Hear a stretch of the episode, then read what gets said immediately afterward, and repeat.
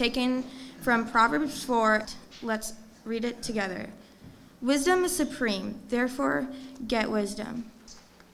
Cost you who have, get understanding. Esteem wisdom, and she will exalt you.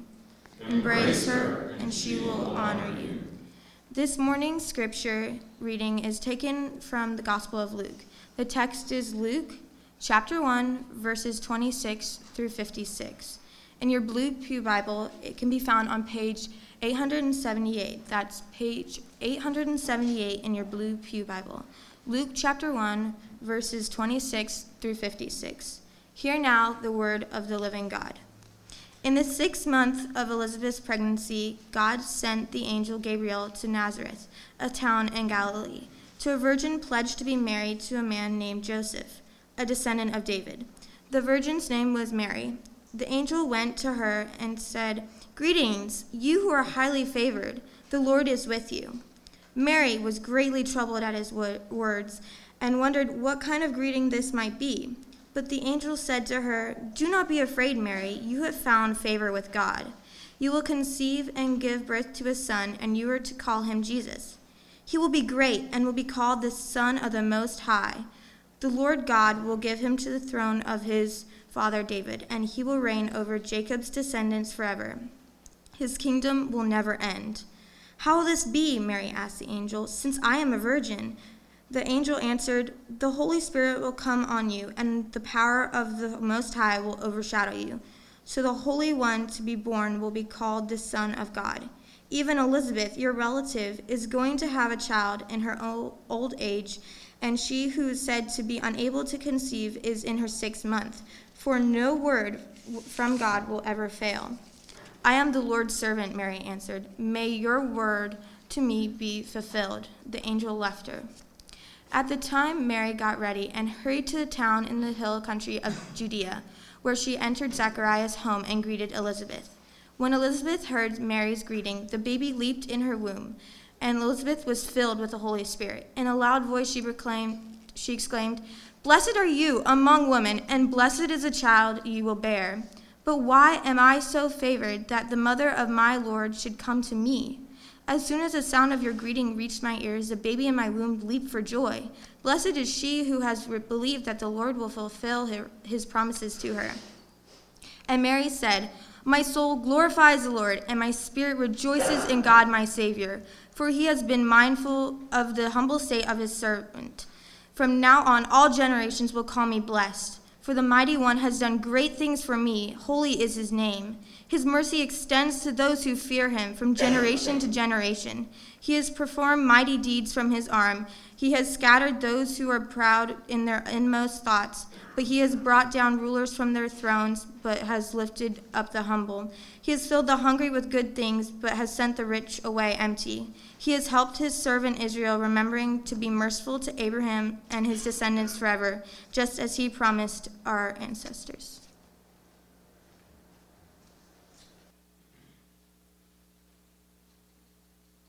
Thank you, Lydia. Um, as we turn to consider the Lord, uh, Lord's word this morning, and let me uh, open us in prayer. Heavenly Father, we, uh, with what joy we are summoned to your word this morning, recognizing that it is indeed wisdom, that it is life.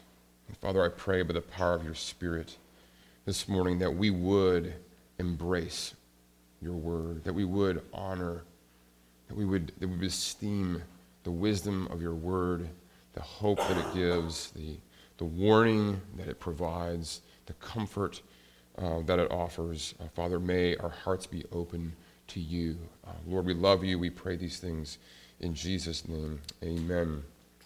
Well, as we go to enter into our fourth and final uh, Sunday of Advent, we've been following really the, the, the, the, ancient calendar, the liturgical calendar that many different denominations and excuse me, Christian traditions follow. In the Advent season, the four, the four weeks or four Sundays of Advent are all about longing. They're about a sense of longing, of anticipation, of waiting and preparation, as you've heard several times this morning. And the first Sunday of Advent refers to the time we, we kind of follow the Old Testament story. The first, the first uh, Sunday speaks of the patriarchs and how they longed and waited for one who was to come. the second Sunday speaks of the prophets, how they too had a fuller, uh, a fuller uh, picture of one who was to come who would bring security and safety.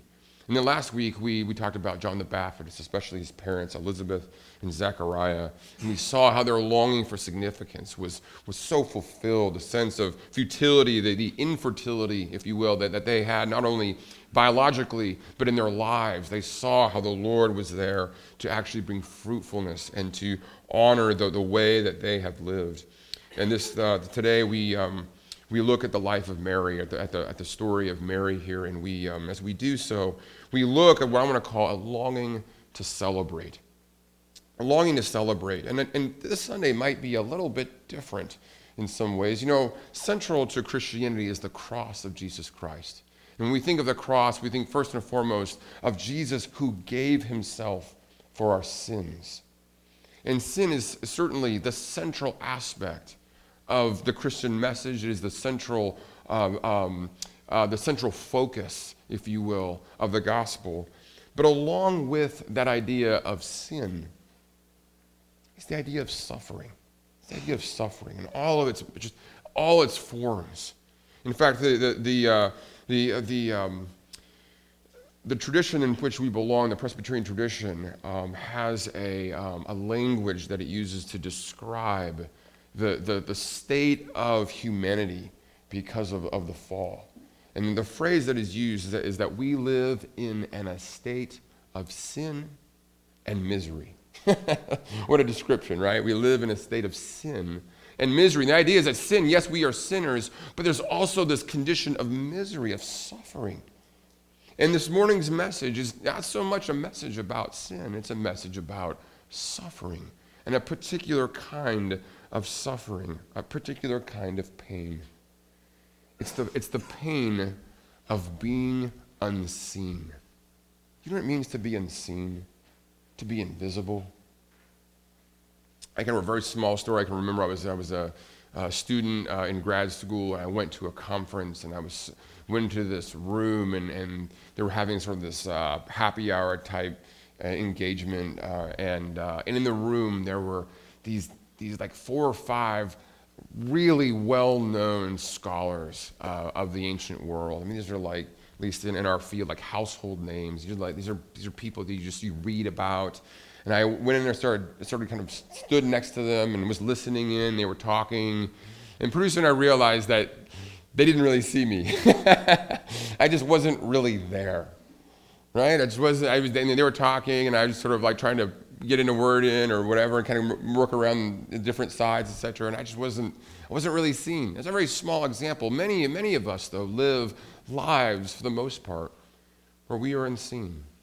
How many of you kids, you're in elementary school or junior high, high school, and you walk through the halls and you just feel, does anyone even see me? Or maybe at work, you know, you, you dedicate yourself to uh, a certain company or a certain position. Maybe you're a teacher. And you, you just, you, you, you work as hard as you possibly can. And yet you go to the faculty meetings, you go to, to the various um, gatherings that you have, your company has, and you just realize, you know what? I'm just not seen. Or maybe even this, particularly this time of year, maybe you, you have those awkward times where you're with family and you're just sort of the odd person out. You're like, you're the one who really, at the end of the day, isn't really seen. I, I can remember counseling uh, a young lady who was talked about how her whole life she was known. Her, her sister's name was, I think it was like, like Kate or something like that, and she, and she, was, she was known as Kate's sister. Oh, you're Kate's sister, right? Oh, yeah, I know you. Y- isn't your sister Kate? And you're always known just as, as sort of like an appendage. You're sort of just afterthought. You're a shadow. You're unseen. And that can just be so over, over, you know, one small incident, like I just mentioned, is just insignificant. In fact, most of my life, my early life, at least up to like 2022, I was seen. I was, I was, I was well known. I was popular. I was uh, got good grades. I played basketball. I, I was seen regularly. I had no idea what it was like to be unseen. And when, and when you're in that situation of being seen, you just you're just totally unaware. At least I was totally unaware. So I just, you know, I kind of, I, would see people and I think, oh yeah, there's so and so, whatever, but I wouldn't really acknowledge them. I don't know, you sometimes we use the phrase, it's good to see you. You know what I'm saying? Hey, hey, it's good to see you.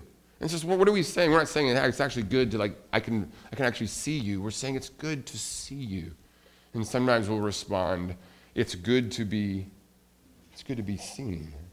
Right? There's this, it's really good to be seen because so often we live our lives so unseen. If I can share a, a moment with you that um, is really close to my heart, um, I can remember one time uh, when I was, I was in counseling and I was sharing my heart, I was pouring out my heart to the counselor. And, um, and I was sharing some of the fine china of my life. Things were really hard things that, um, you know, sometimes they're just wounds that you have in your life that you, you just don't know how to articulate them. They're just sort of, un, they're sort of, they come out as a groan. you go into counseling, uh, counseling, you're like, uh.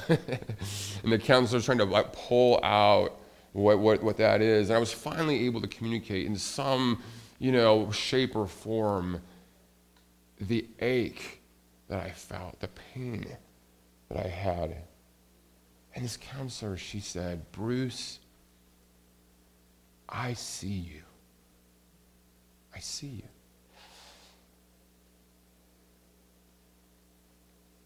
I can think of another uh, sort of a uh, counselor hero, counselor pastor hero of mine who tells a story of, uh, of a very difficult counseling situation in which he met with this lady. This lady was, I wonder if I can't, if I remember the story right, she was in her 40s or 50s and had just been through some unspeakable suffering and had some very degrading, humiliating uh, experiences for a very prolonged period of time.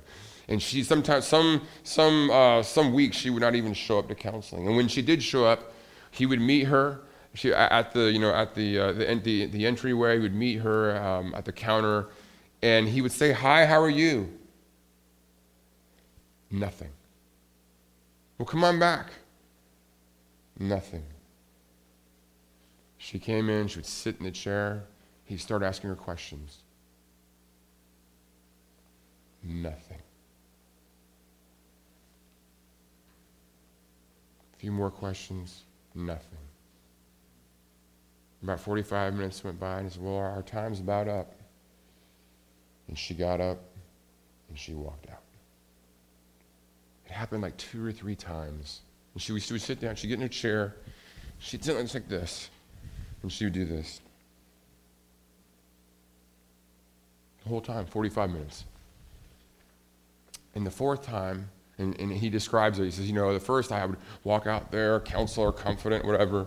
He says, now the fourth time as she came, he says, I was just like dreading going out there. Just like, then he, she saw me, I saw her, and we said we both slogged to the office. you know, like, you know, just dreading what's to come. And sure enough, she resumed her usual position.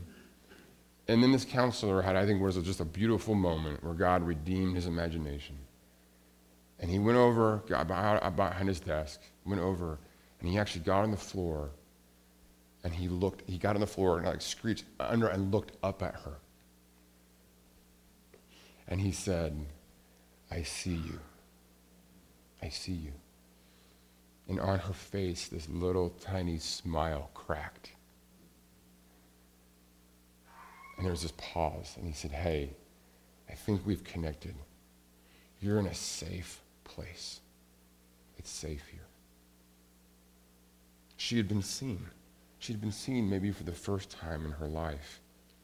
See, in the Christmas season, now this time of year, I've called this sermon a longing to celebrate. This time of year, for so many, is the last thing we feel like doing is celebrating because we're so exhausted from the commodification, the consumerization, right? The, the, the, getting gifts. Oh, I, I get to give gifts. The sense of obligatory, I need to give a gift for them, for them, for them, for them, for them. And all the joy of giving is gone. The, the tension in relationships, just the hardship, the, the loss that we feel as we get older I mean, how many times I just, I, I, one of the things that, I, one of the most painful things that I've ever heard, I think, from, from persons who are uh, older, from their 70s, 80s, 90s, is when they say something like, you know, all my siblings or all my friends have passed. They're all gone. What would that be like to celebrate Thanksgiving, Christmas, when all of your loved ones are gone? So many of them's gone. And so this time of year is a t- hard time to celebrate. But let me tell you the kind of people who celebrate at Christmas. And here, let me lay this out. This is the, don't, don't miss this. In the Christmas season, it's the unseen who celebrate. When you understand the story of Christmas, the very first Christmas, you'll see that it's the unseen who are the ones who celebrate. And who are they celebrating? Or what are they celebrating? They're celebrating the one who sees them. The one who sees them. In this story, this beautiful story, we have a mighty messenger, Gabriel, who comes, and she and he, the mighty messenger, is sent to select one who is unseen. I don't know if you know this, the name Gabriel and in Hebrew, it's actually a Hebrew, um, um, a Hebrew uh, uh, name. And the angel Gabriel is found in the Old Testament book of Daniel. And Gabriel means mighty one of God. Isn't that amazing? Mighty one of God. I mean, don't, don't picture in your mind some like cute little baby with some wings, okay? You need to like think about like the Lord of the Rings or something like that. You need to go to a whole different dimension of there's a reason that every time a human encounters the angel. What is the, what's the angel's first line? Yeah, do not be afraid. Every time you meet someone, oh, don't be afraid. and you're getting like the angels. Sometimes I wonder the angels they're around coffee together, and it's like I don't know why you made it so scary for. You know what I mean? right? This sense of right. Mean, just no, no, no, no, no, don't be afraid. No, no, no, oh, you know, like oh, come back. You're right. There's a sense of you know, Right? But do not be afraid. This mighty angel, this mighty one of God, Gabriel, warrior, mighty one of God, comes. And God hears this mighty one. And who, to whom is he sent? To whom is he sent? I mean, it just makes so much sense that you, you got to make connections. You got to go to where the power is. You got to go where, where, where, the, where the things are happening. You got to go to the important people, to the important places. And of course, you know the story. The mighty, angel, mighty messenger sent to one who's unseen. To what to it's sent first and foremost to Nowheresville. Just to get this. The angel is sent to Nowheresville to a nobody. Nazareth was a place, was barely a blip on the screen. No one knew what Nazareth was. And if they did know what it was, if you know the, the Gospel of John, Nazareth, can anything good come from Nazareth? God sends this mighty angel. He's making a very loud statement. He's not, it's not in Rome, it's not even Jerusalem. He's sending it to Nazareth, to a, to a nowheresville, to a nobody. How is Mary? You know, we think of Mary, it's like Mary is so central to who we are. But in the story, the messenger is sent not to a city, not to a temple, but to a nobody, a no name person. She's a virgin, she's a teen, she's a female, no position, no pedigree. Mary has no ancestry. If you, I don't know you notice that in the story, it's like she's just sort of Mary. Not just Mary. That's it. She is not a, she's not a Roman citizen. She's not, she's not age, she doesn't have age. No, in, that, in that day, in that time, to have age, to have experience was a, was a status symbol. The younger you were, the more insignificant you were. So the, the angel sent not to a citizen, not to the aged, not to a man, but to a maiden, not to the sophisticated, but to the simple. God speaks, God sends his mighty messenger to, know, to, to one who is utterly unseen. Unseen. And he sends her. Why? To be a servant. To be a servant. To be a servant, to have God's Son. And it's so beautiful. We can see there in the text how God, how the angel describes to Mary the one who is to be born to her, one who in every way is authority, one who is sovereignty. God goes to the, to the most unseen, to the most vulnerable, to the most out of the way place to start his insurrection. See, Christmas is about the unseen. And Mary's response, such a beautiful response, a response that, that really, in so many ways, is just so simple and yet so profound. You can see it there. Um, you can see it there in verse 38. I am the Lord's servant, Mary answered. May your word to me be fulfilled. And then the angel left her. So, in the Christmas holiday, in the Christmas season, it's the unseen. It's the unseen for whom Christmas is about, if you will. Uh, Christmas is about those who are invisible to the world, those who simply don't have the, uh, they don't have the, all the importance, they don't have all the status signs, and, and they don't have the right handshakes, they don't have access to the right circles. They're always on the outside, they're the unseen. And of course, in response to this, Mary rushes to another woman, an elderly woman who's unseen, whom we discussed last week, to Elizabeth. She stays with her, and then they have this beautiful encounter, this beautiful meeting. And in response to that, the sense of, of the blessing with which Elizabeth grants to Mary, Mary responds in verse 46 with these beautiful words um, of celebration, words of, if you will, gloating. My soul glorifies the Lord. My spirit rejoices in God, my Savior. There's a sense of complete celebration. And why, why, did, why is she celebrating? Look in verse, look in verse 48. The NIV translates, He has been mindful of the humble of the state of His servant. That's a great translation. Literally, if you were to translate it, for He has looked upon, He has seen He's seen me. He's seen my humble estate. That is, he's seen that I am unseen.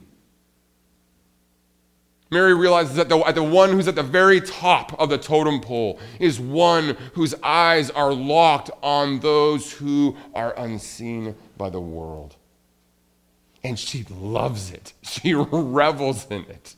She's so excited. She says, for, she says for, From now on, all generations will call me blessed, for the mighty one has done great things for me. Holy is his name. There's no one like him because all the other mighty ones of the earth, all the other, all of those who are sovereign, all those who are the influencers, all they ever do is hang out with other influencers.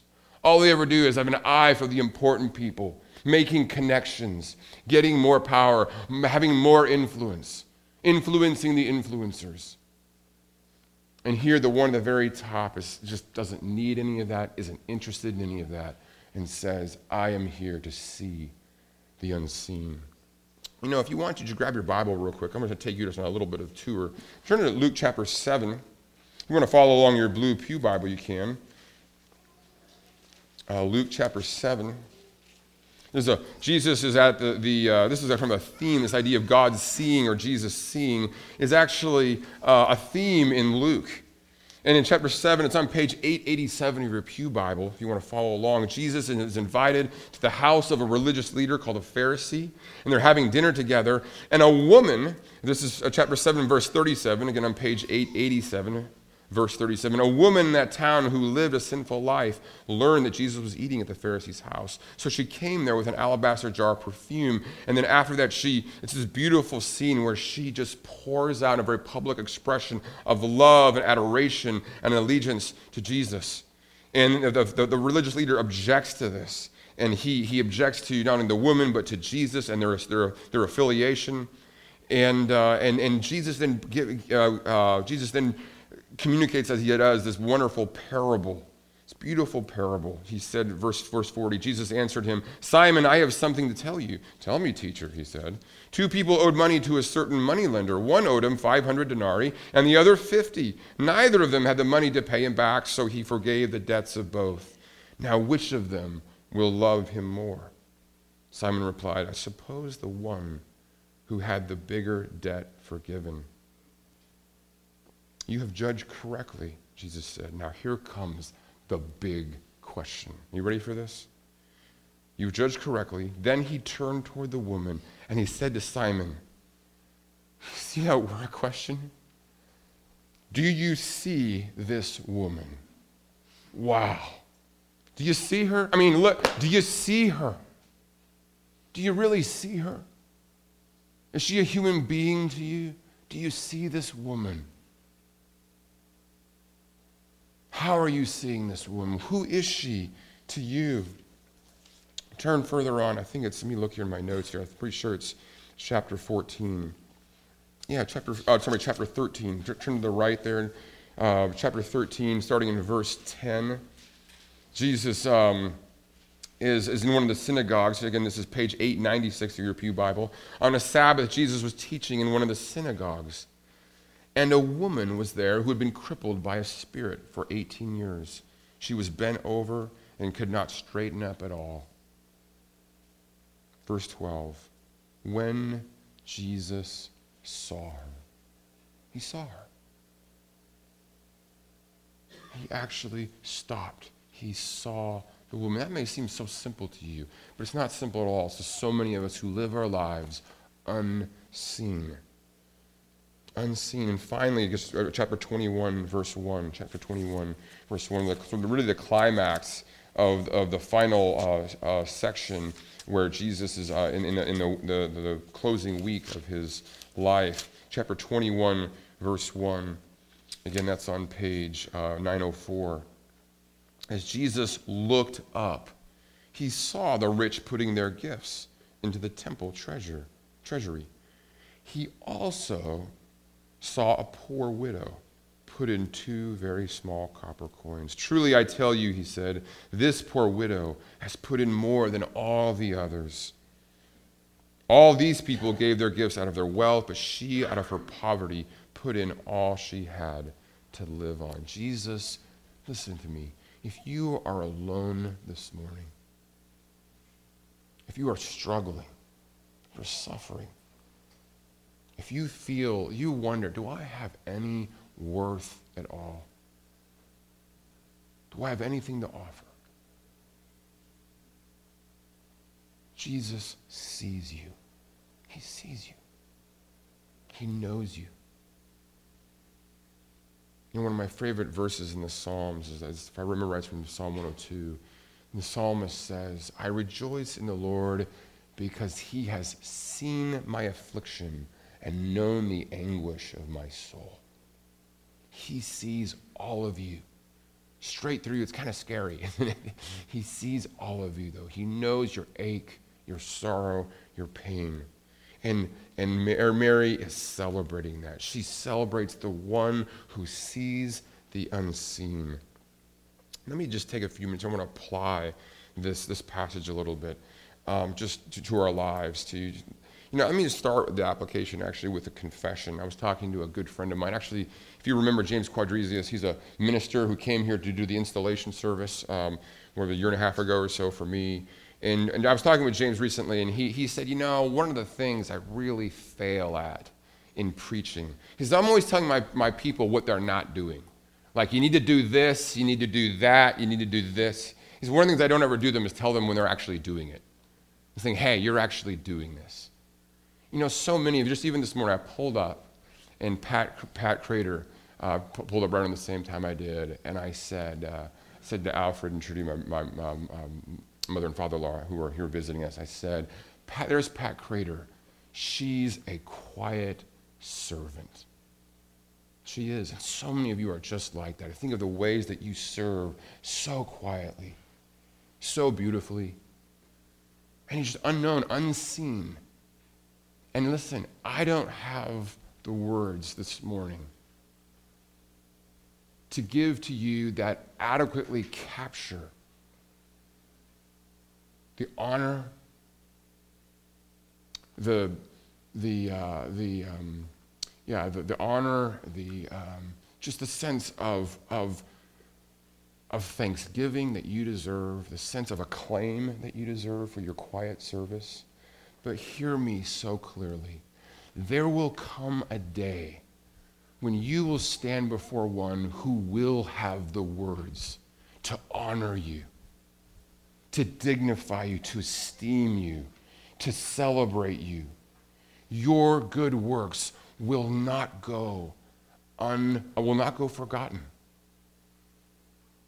One day you will hear the words, Well done, good and faithful servant. So know that when the world is forgotten, when your children are forgotten, right, moms? Right? You just work and you work and you work, and with things you get nothing. Know that there's one who sees you right now. He sees you. And He will never forget what you have done. He will never forget. He will reward you for whatever good you have done, whether slave or free. So again, I and when James said that, I was like, oh, like I'm always telling, hey, good shepherd, start doing this, do this more, do that more, right? I think, oh, I'm not celebrating them enough. So I just want to confess that to you. I just, I just want to celebrate so many of you. You are just serving so quietly, so faithfully, and I want to thank you for that. So as as we as we think about how to apply this text, the first thing we want to do is we want to celebrate God's justice. We want to celebrate his justice. See, we, we're to worship this text. Mary worships, he celebrates God because he values what no one else values. Everyone's all about all about all kinds of you know education and about looks and about money and what gives importance and what I'm going to see I see what's important according to the world. What God sees what he focuses on is simple service and the unseen service. God's justice is so incredibly beautiful because He will humble those who exalt themselves, and He will exalt those who humble themselves.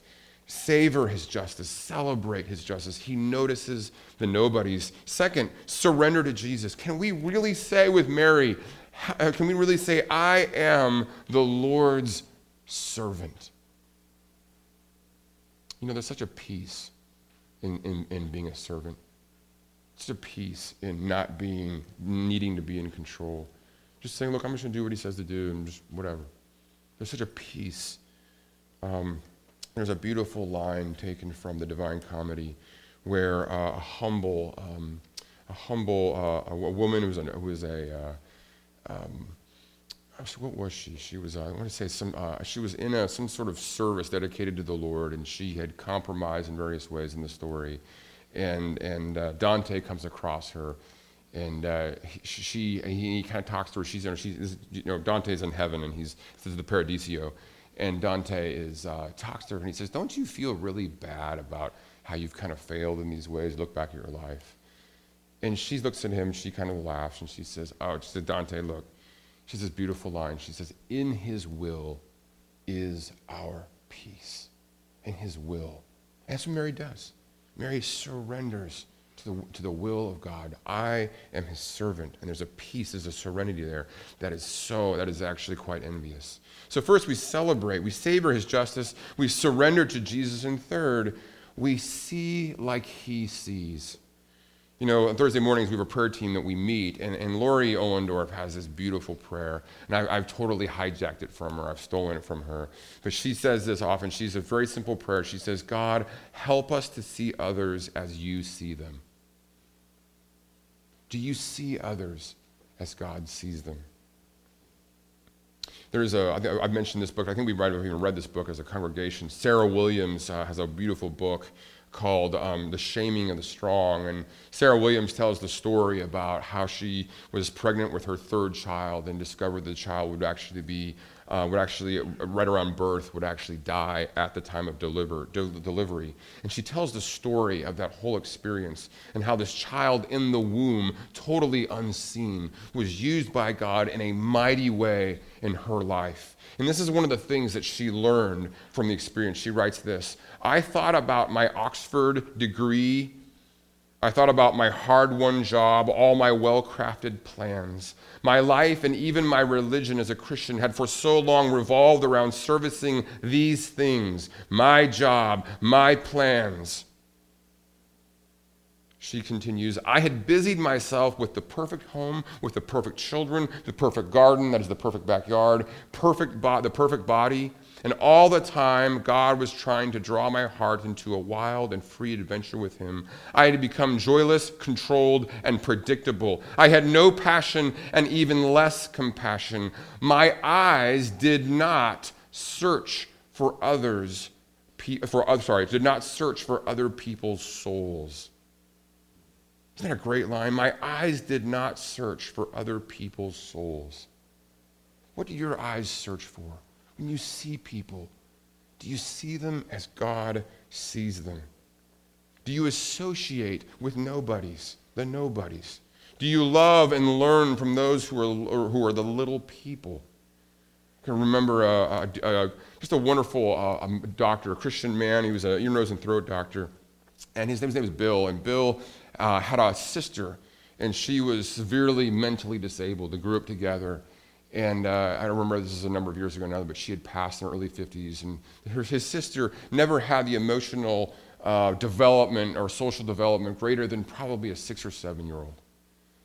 And, and this man, Bill, talked about you know, being a, bringing a brother to her and the influence that his sister had on him. You understand, Bill, Bill's this brilliant ENT doctor. He's not only a doctor, but he's actually a, he's a professor. So he, I mean, he's just an, an amazing mind. You're thinking, wow, a disabled sister, a brilliant doctor. Who's going to learn more from whom? And Bill talks about, he's beautiful. He just says, you know, the, any, any ounce of compassion and mercy that I have as a doctor, as a human being, I learned from my sister. I learned from my sister. See, we are to love and learn from the lowly and the little ones. Uh, let me ask you at work, do you care about those who are beneath you on the org chart? Do you have time for the janitor who walks by you? Are we making time? Are we associating with the nobodies? So, again, this passage calls us to celebrate and savor his justice, to surrender to Jesus, to renew our commitment to him, and to see like he sees, to pray, help us see others. God, help me to see others as you see them. Let me conclude. You know, there's, there's, a, there's a certain pain. I started by talking about the, the, the pain of being unseen. But I want you to understand something else. There is an incredible power to being unseen. Um, most of you probably are familiar with the Lord of the Rings, the Lord of the Rings uh, trilogy. You've seen them, you've seen the movies, right? And you can think that the great nemesis, the great bad guy in the Lord of the Rings is Sauron. And he kind of doesn't have, a, for, for reasons I won't go into, he doesn't have like a physical body. He, he appears as this like fiery eye on the top of a tower. And this eye is looking all over the place. And, and what the eye wants more than anything, of course, is the ring of power. And, and, and, and, of course, the eye, though, so what, uh, what Sauron does, he's constantly looking for the eye of power on like a, a mighty king, or maybe on a warrior dwarf, or in some sort of ancient elf, some sort of very high powered figure. What kind of figure is he not looking for the ring to be on? A lowly, simple hobbit. So the eye's looking everywhere. See, there's a certain power in being unseen, a power to slip on through. And that's exactly what the story is. This is a story of God ever so slyly slipping into the Roman Empire. Behind enemy lines, be, no one sees, being unseen, being, being strategic, being secretive. See, true power, true power is found in not needing status, in not needing the world's gaze True power is found in being a quiet, humble servant. And that's exactly how Jesus came. True power is found not in having more influence, in more say, and more money, and more and more and more. True power is found in needing less. And that's what Jesus does. He comes and he loses everything and shows his power to have dominion over everything. Is that, is that you? Do you, do you seek to say, you know what, Lord, I am going to simply serve. Whatever situation, whatever station I have in life, I am here to be your servant. Let me conclude with this. This is, um, and those of, most of you are familiar with Life magazine. Um, Anthony, if you would pull this up. Um, if you, I'm going to see if you can recognize some. These are some of the most famous covers of Life magazine. Um, see if you can. I actually blocked off the names. You go, who, who is that, everyone? Winston Churchill, right? I mean, I think that's taken. Oh, go back real quick. It's, what it was it? May 21st, 1945. You go, 10, 10, 10 cents. How about that? Isn't that amazing? Winston Churchill next. Oh, who's that? Yeah, okay, good. Who's that next? Who? The Beatles. oh, the Beatles. Okay, what is that? 1964. Isn't amazing? Okay, next. Okay, does that look familiar at all? Do you know who that is? Yeah, okay, okay. So so now now, before you go to the next one, Anthony, uh, a movie that actually, actually a, a, clip I happened to see a bit last night. But a movie, one of my, one of my more favorite movies is a is a, a, a, remake of the film The Secret Life of Walter Mitty. And it's, it's, it stars Ben Stiller, who does just a phenomenal job. And in the, in the story, Ben Stiller is this nobody. He works for Life magazine, and Life magazine is shutting down. They're going to have their last issue. And Walter Mitty is responsible for, for getting the, the negatives from the photographers and developing them and making them in pictures. And he has, but really his job is of no, no significance. It's not valued. It's not seen as his, his, his office is in the basement. And he's just a nobody. And then he gets from this key photographer, he gets this negative, and the negative is supposed to be the cover of the last, of the final issue of Life magazine, and he loses the negative.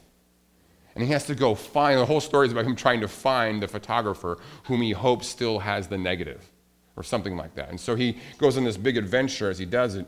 But what he comes to find, and this is so amazing, what he comes to find is that the, the final picture the final cover for Life magazine is a photograph taken by this photographer. And the photographer is so cool. They have this conversation. He and the photographer have this conversation. And, and, and, uh, and the photographer at one point, he says this. He's, you know, he says, truly, truly beautiful things don't need to be seen. They don't need to be seen. They're just quietly serving. And at the very end of the movie, uh, uh, Walter Mitty finally gets the negative, and he looks, uh, he sees the cover, and he sees this.